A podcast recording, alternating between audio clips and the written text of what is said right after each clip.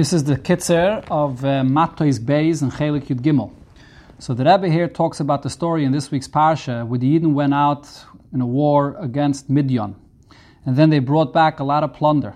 And the Abishter tells them to take account of everything, to divide it. To divide it amongst the Yidden. Half will go to those that went out into battle, and the other half will go to the rest of Klal Yisrael. And then the half that went to those that went out into battle, they have to give a tax of this, a tax to the Kayanim, and the tax will be one of 500. And then the half that went to the Yidden, they also have to give a tax from this, and their tax will be a 50th. Then the Torah goes on to elaborate and enumerate the exact numbers of everything that they got. The numbers of people that they got, the numbers of the cattle, the donkeys, and the, the, the sheep. The Torah gives the exact number. Not only does the Torah give the exact number, the Torah also elaborates and says, what's the total sum of the first half that went to those that went out into battle? What, and then the Torah says, and what, what exactly was the number of the tax that they gave? And then the Torah tells us also the number of the second half that went to the Yidden. Although it's the exact number when you divide it in half, so it's going to be the same number, but the Torah tells us what the number was. And then when the Torah concludes, it does not tell us the number of the tax that the Yidden gave from their part, the 50th that they gave. It just says that they gave a 50th. Regarding the tax that was given from those that went into war, they gave one of 500 to the Kainim, there the Torah spells out the tax. Regarding the tax that the Yidden gave, this is one detail that the Torah skips. So the Rebbe has two basic questions. The first question is why does the Torah have to go through all of these details? Why doesn't the Torah just simply say, like it does say, Vayas, Moshe, Ve'alazar, Kayin, Kashetziva, Shemes, Moshe? That they, they, they did whatever the Abishter wanted. The, the, the, taxes, it was all it was divided, and the taxes was given. Why does the Torah have to go through the exact numbers of what it contained? Not only that, the Torah explains both halves. The half that went to the people that went to battle, the, the, the half of the rest of Klal Yisrael, it's the same total sum. It's the same number. And it tells, it tells you the number of both of them, it repeats it again. That's one question. Then the Rebbe says, why this last detail when the Torah is speaking about the number of the uh, taxes that the Yidden gave, a 50th, there the Torah, that detail the Torah does not spell out. Why there does the Torah not spell this out? If, as we see here, for whatever reason, the Torah wants to give me the number for everything. So the point that Rebbe says is that if you look here in this mitzvah, the Abishter is giving a mitzvah to give the taxes of both halves. The half that went to the people that went to the war, and the half that went to the people that stayed home, did not go to war. What would you expect should happen here? There had to have been some leftovers that wasn't that didn't fit into the exact number of a 50th or one of 500. There must have been some leftovers that the Yidden were left stuck and they couldn't fulfill the mitzvah and they couldn't give the, the taxes of that. So what happened to that leftovers? If the Torah would simply say that Moshe fulfilled the mitzvah by Yas Moshe like everything the Abishter told him, so you would be left with a very big question. Wait a minute. Abishter wants him to give taxes from a 50th or one of 500. Were the numbers so perfect of all of the different species that they had that they had no leftover whatsoever, that the Torah has to tell us what they did with that leftovers. If the Torah doesn't tell us what they did with the leftovers, there's something missing here in the story. So therefore, the Torah comes and tells us, in fact, what happened was there was no leftovers whatsoever. The Abishter orchestrated matters in such a way that something very unusual happened. That the Yidden got exact numbers, exact round, perfect numbers, that they were able to fulfill the mitzvah fully without any issue whatsoever. And the Rebbe points out that the, this is the way the Abishter wanted the mitzvah to be done. And you see it in the Pasuk, where the Pasuk repeats and says, Mimachatzi som tikochu. From each half, from the full half, without any leftovers, you should take the taxes, whether a 50th or one of 500. So, in order to be enable the fulfillment of the mitzvah, the Abishter orchestrated matters in such a way, and something extremely unusual happened, and there was exact numbers of all of these minim that they had, and they were able to give it without any leftovers. And therefore, the Torah doesn't have to tell us what happened to the leftovers, because this is Adarab. The Torah is coming to tell us how this, this unusual thing happened to enable Yidden to fulfill the mitzvah.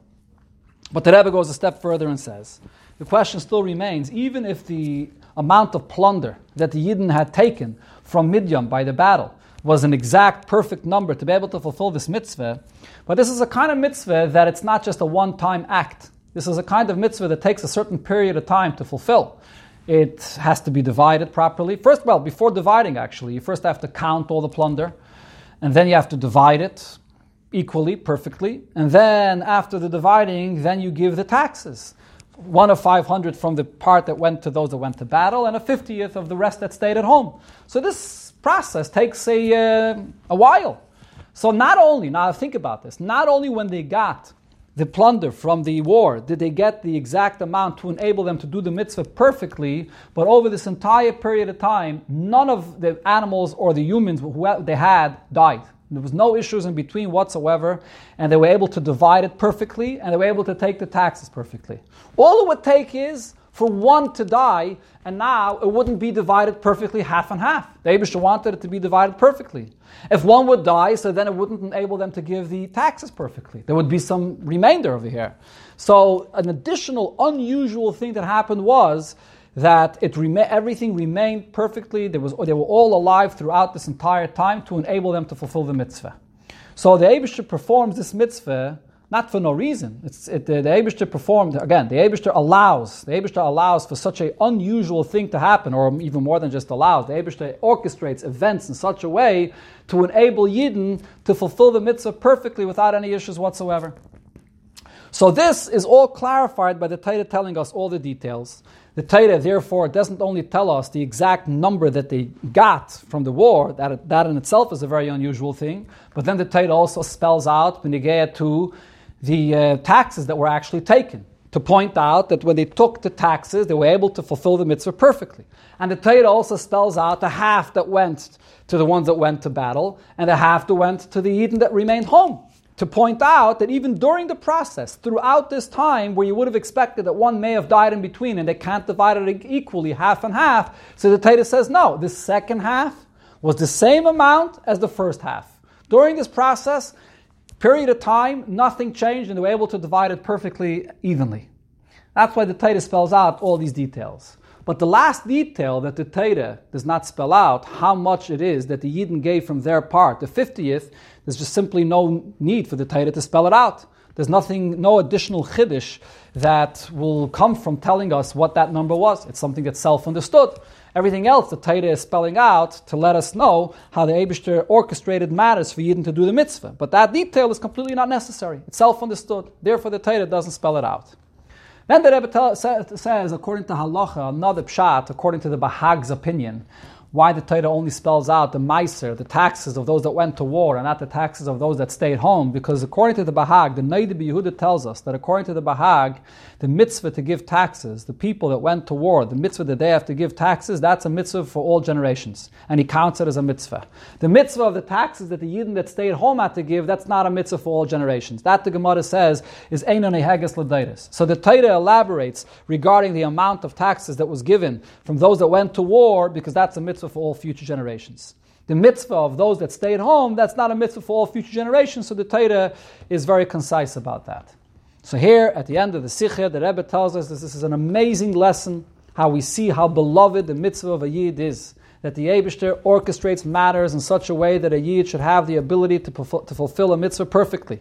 It's not only while a Yid is fulfilling a mitzvah, that the Abishter helps a Yid, that he shouldn't have disturbances and he should be able to fulfill the mitzvah. Way before it comes the time to fulfill the mitzvah.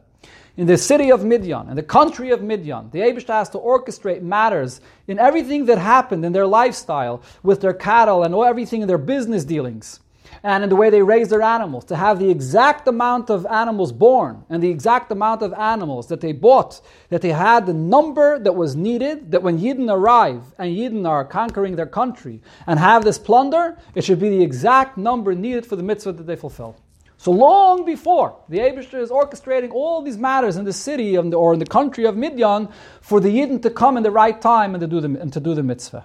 So when a person sees any difficulties, any difficulties a Yid encounters in doing a mitzvah, and, a Yid, and you could become demoralized that this is not meant to be and this is so difficult, you should never be concerned. It's not the case. The Abishter will continue helping you. The Abishter helps you and will orchestrate matters for you that you should be able to fulfill the mitzvah 100% b'shlemus. Just like it was then when the Yidden were in the Midbar, the Torah is telling us here that the Abishter will give you the ability to fulfill the mitzvah 100% b'shlemus. You can be assured and trust the Abishter that you will fulfill the mitzvah 100%.